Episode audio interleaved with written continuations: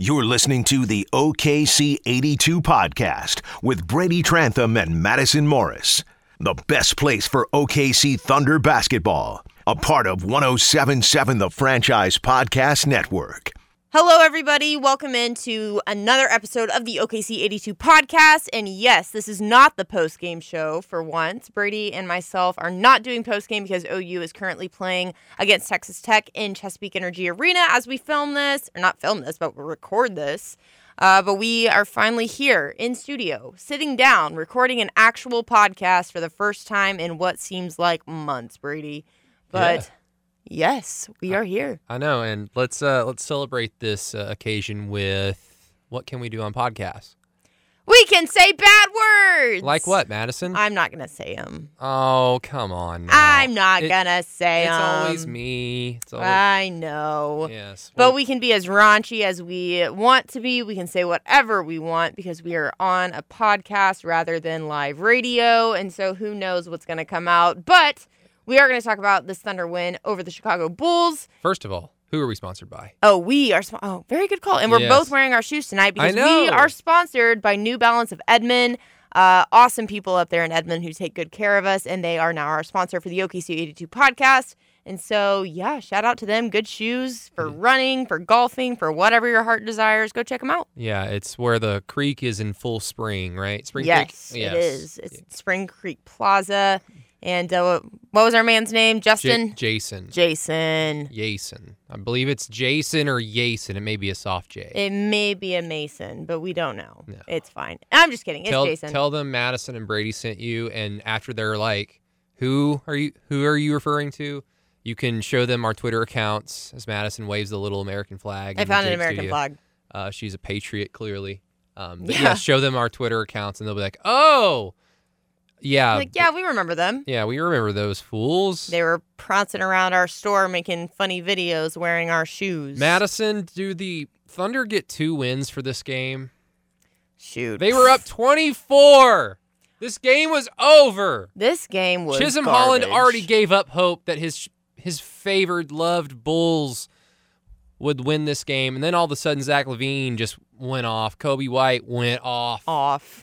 I mean, Zach LaVine had 41 points. Kobe White, I think, had a career-high 32. Let me double-check just for right now as I'm looking. 35 points, career-high. Good grief. He was 13 of 21 from the floor, 6 of 9, nice, from the three-point line. Zach LaVine, 41 points, 19 of 35, 3 of 13 from the three-point line. And one of those 13 misses was, of course, the final desperation three-point heave defended by Chris Paul at the buzzer, which would have won the game for the Bulls.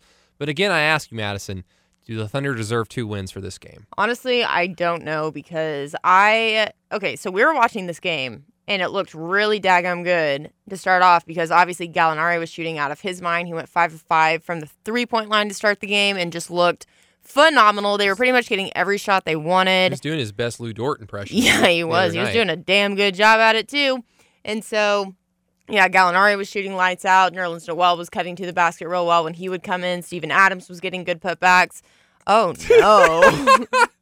Thank God we're on a podcast right now because Brady just showed me an adult male onesie, and I am disgusted. It's in the form of a polo. It's like a bodysuit, but for men, and men should not be wearing body. Anyway, so back to what I was saying. It doesn't go all the way down to his feet, like. Yeah, but I'm still, like, actually disgusted by this.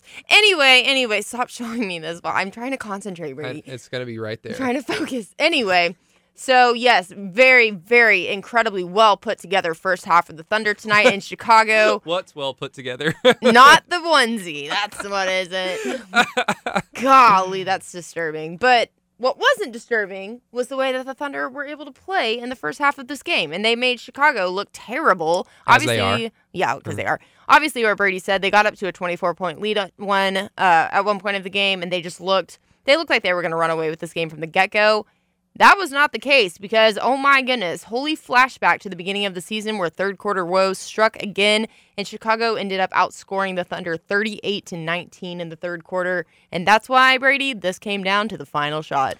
Yeah, and it wasn't a typical bad third quarter for this team because usually the Thunder just come out flat and get you know, they become the victim of like a 7-0 or an 11-2 run to start the third quarter. And then they kind of start picking it up like average-wise, but then by the end of the third quarter, because they gave their opponent an 11-point head start, you look at the final score in terms of just the third quarter, and they've been outscored like 38-27. You know, so it's like 27 points is average. It's like, that's fine, but you, because of that 11-2 run you gave up in the beginning of the third quarter, typically the third quarter ends up not looking pretty. But this one, like, they obviously started off slow. Chicago kind of started off slow as well. Yeah. It was just by the time you realized it, like, Chicago had already made it a single digits game. And then you look at the scoring and go, oh, the Thunder really haven't scored anything. It was just a weird third quarter where Chicago's defense really amped it up. The Thunder made just the worst decision of all time to basically stop scoring. Yeah. Yeah. But, you know, you highlighted Danilo Gallinari starting off 5 of 5. He was 3 of 11 the rest of the way after he started off 5 of 5. And, of course, he had a clutch baseline drive dunk late in the game that helped the Thunder, of course, win this game. But there's something going on with Danilo, because the last two games he was like 3 of 12 one game. He was 4 of 14 the other game. Just hasn't really been very efficient. And outside of that start for the game tonight, he looked basically like that same player over the last two games. So I don't know what's going on with him, but it's certainly when he's not able to hit his shot, like, this team is searching for that next guy to be able to pick up the brunt for the scoring. Yeah. And Chris Paul is Chris Paul. He's going to do his thing late in games, into quarters. Shai Gilgeous-Alexander, and I know you look at his numbers and, okay, 21 and 11, that's a good game. But he was 5 of 11 and 9 of 12 from the free throw line, which is 75%. But, man, like, every one of his misses just, I feel like he missed all of his free throws after Chicago made it a game. Yeah. And so every one of his missed free throws were so important and so impactful of, like, oh, my goodness, I don't want the Thunder to lose this game by 1 point. And then you look back and look at all those missed free throws by Shai Gilgeous-Alexander. But, again, this just kind of comes back to what you always tell yourself not to do on the road against a young team, especially a young, bad team. Don't give them any reason to believe. And the Thunder kind of fell asleep at the wheel midway through the third quarter, gave the Bulls every chance they wanted to believe. And because Danilo Gallinari had been missing shots and Shai kind of had a slow game, Chris Paul only finished with 19 points, 9 assists. Dennis Schroeder, 21 points, so a good little return to form game for him. But outside of him, Terrence Ferguson had a good second quarter, 3 of 5 from the floor, 11 points. Didn't really do anything in the second half offensively. But, again, when Danilo Gallinari is not scoring at a consistent pace, this team can find itself just kind of the victim of a bad run. Yeah. No matter who they're playing. They're playing the Bulls tonight, a bad team, and they damn near lost it. Yeah, no, they really did, and especially guys like Zach LaVine, who's had 19 points in the third quarter alone. He was just on fire, and if you let a guy like that get really hot, then it's going to be lights out for Chicago. And, I mean, him and guys like Kobe White, I know that you already highlighted both of these guys, but they just weren't missing. They were making such crucial shots, and then there in the fourth quarter, it was pretty much everybody that was on the floor. I mean, you had, like, Satoransky that was doing good stuff. Thaddeus Young was making some plays. Even Adam Mokoka was making some plays out there. He only shot one shot, but it was crucial when he did. And it was just like, wow, who are all these people coming out of Chicago all of a sudden? Because they did have 4 starters out tonight. And so Chicago was supposed to pretty much do exactly what they were doing in the first half of this game and just kind of tank and not look too good. But no, they had different guys step up, and they presented quite the problem for the Thunder because, yeah, if the Thunder, they just have a bunch of people kind of dipping off in weird ways, because Lou Dort, he did absolutely nothing tonight. He was 0 of 2 from the floor, 0 of 1 from the three-point line. He pretty much did nothing at all. I think he had, 2 rebounds, 1 assist. Not too great for Lou Dort. Got in a little bit of foul trouble. Kind of had some really lousy plays, kind of like some bad defensive efforts out there. And so it was just kind of weird seeing him drop off. Obviously, Gallo, after the first... the first quarter maybe, he kind of started to dip off a little bit too, and it was just like, wow, this team probably started off a little too hot, and now they're missing everything that they're chunking up. And so, yeah, when especially if you have guys like Kobe White coming off the bench for Chicago and he's making every possible play that he can even think up in his head at the moment, then it's going to get dangerous out there, and that's why it came down to crunch time for them. And honestly, if Shai Gilgeous-Alexander, kind of what you were saying, Brady, if he was able to make some of those free throws, it wouldn't have been that down to the wire because the Thunder were able to pull ahead by, I want to say, 6 kind of towards the end, but then here came some of those really vital three-point shots from different guys on Chicago, yeah. And then Shai wasn't able to hit his free throws, and so it just kind of became a nail-biter. Yeah, and look, like, obviously you want all your players hitting 100% of their free throws. Shai Gilgeous-Alexander he's a growing free throw shooter. His percentages aren't as high as you would probably assume before you look at his like basketball reference page, but it just kind of comes down to like when you're in a tight ball game, like every single free throw matters. And Shai is a guy that should be hitting clutch free throws. And again, like the Thunder won, good. They won their 9th consecutive road game, which I believe is a franchise record now. It is. And I mean, kudos for the Thunder to do that because the Thunder Twitter accounts did all that they could to jinx them in order for them to lose this game because all they did after they beat the Spurs the other night was just highlight over and over again. If they win on the road against Chicago, oh my gosh, they've won 9 straight road games. That's never happened before in Thunder history. It's like, yeah. Okay, everybody, when someone's pitching a no-hitter, you don't talk about it. You shut the fuck up.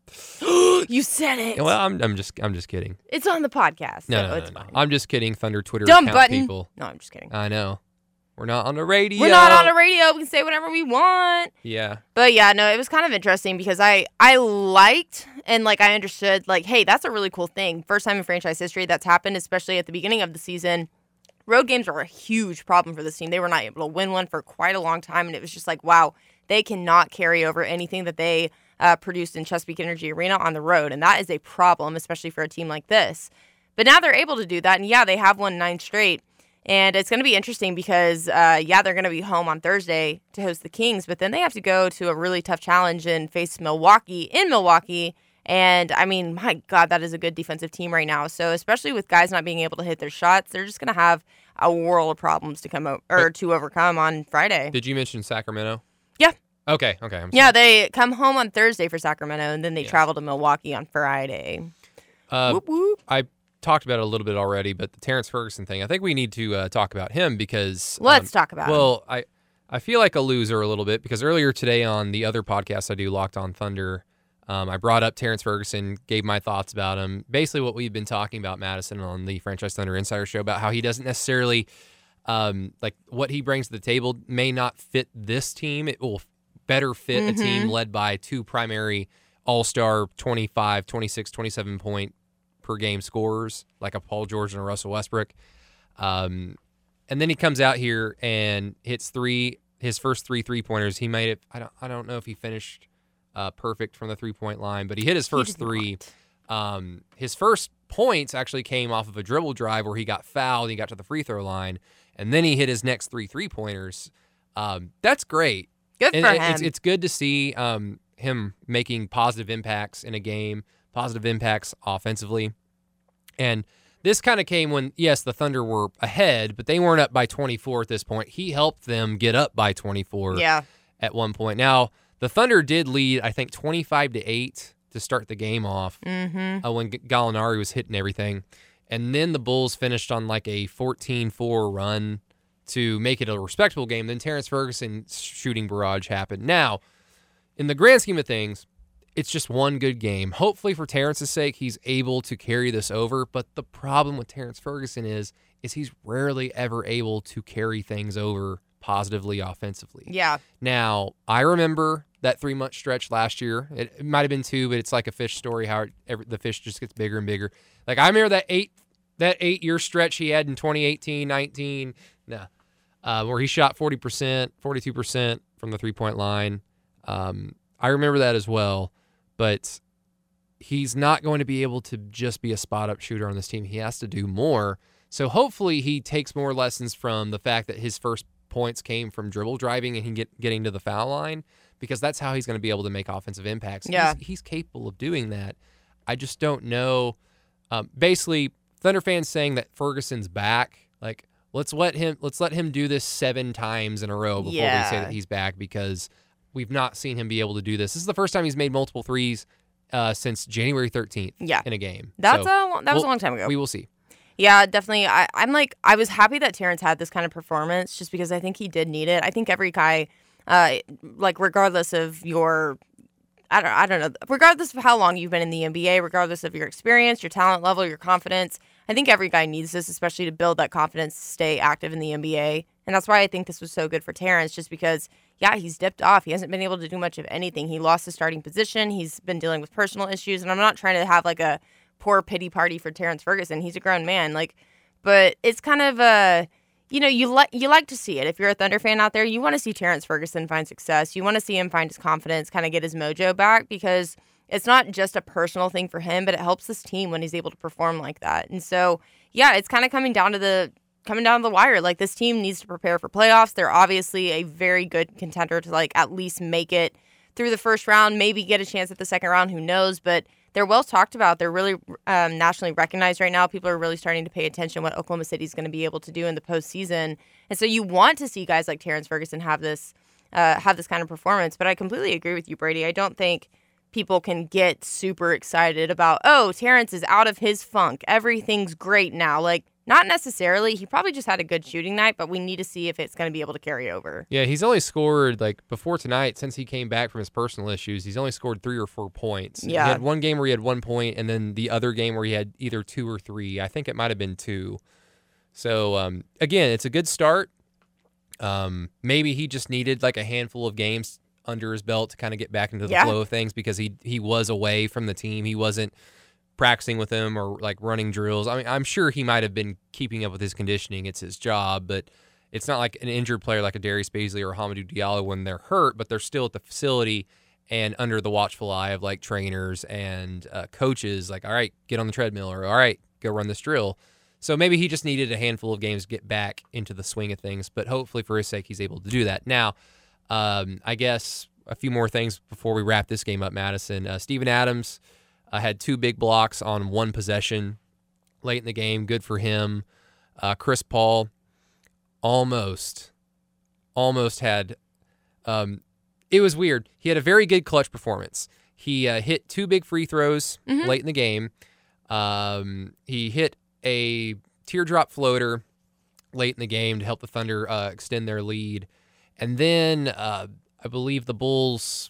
Did Kobe White hit a 3, or did they just hit a 2 and get down by, I can't remember. But anyway, so the Thunder have to pass the ball back in. Chris Paul gets it, gets intentionally fouled, and then he misses the first free throw. And oh my goodness, you could already tell how the movie might have ended, because it's he's going to hit the second free throw and they're only going to be up by 2. The Bulls are going to hit a buzzer beater, aren't they? It's going to be Zach LaVine.